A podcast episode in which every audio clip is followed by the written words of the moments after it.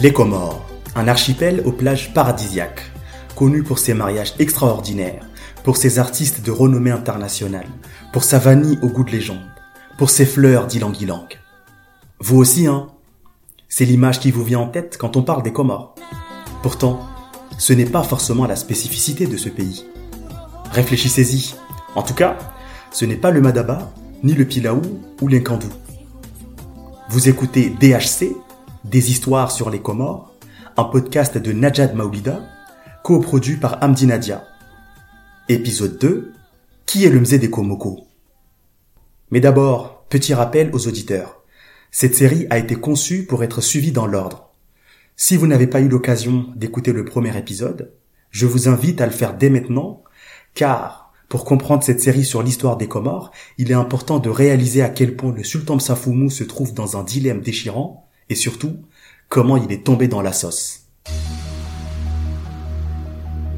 Vous avez trouvé la réponse? C'est quoi la spécificité des Comores? Eh bien la réponse tient en cinq mots. Le statut de la femme. Les hommes règnent, mais les femmes détiennent le pouvoir. La femme est au cœur de tout richesse, héritage, pouvoir, bref, la société comorienne est l'une des rares au monde où la femme hérite les terrains familiaux, puis les transmet à d'autres femmes. Une société où les enfants portent le nom de leur père, mais sont rattachés éternellement à leur famille maternelle. L'ascension au pouvoir de Msafoumou est le parfait exemple. Sa mère était une reine, une case qu'il fallait absolument cocher pour devenir sultan. Avant lui, les sultans Mounimkou et Fumnao ont également hérité du pouvoir par leur mère. Le père, peu importe son statut, ne peut pas faire de son fils un sultan, sauf s'il épouse une reine. Ne pas respecter cette règle entraîne des conséquences tragiques. Le sultan Soujaouma a payé le prix fort. En 1740, il a transmis le pouvoir à son fils Abidi, dont la mère n'avait pas le titre de reine. Les gros bonnets ont comploté, et bam, il a été éjecté du siège. Pour comprendre le statut de la femme, remontons le temps, au premier millénaire de l'ère chrétienne.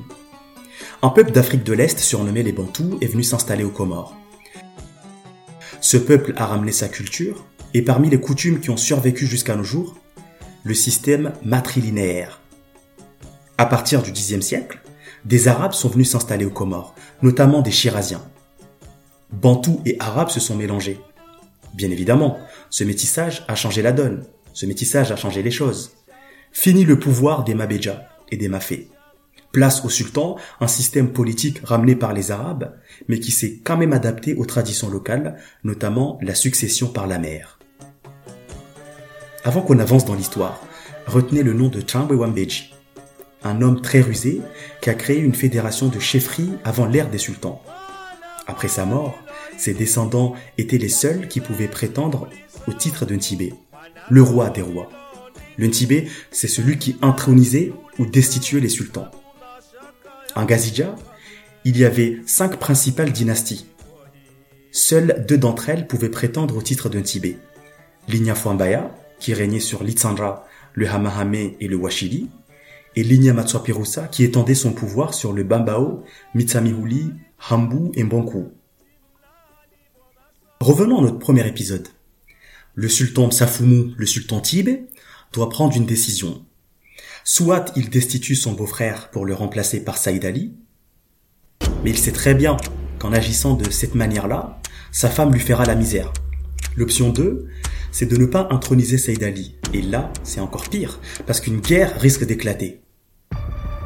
Les nerfs sont tendus.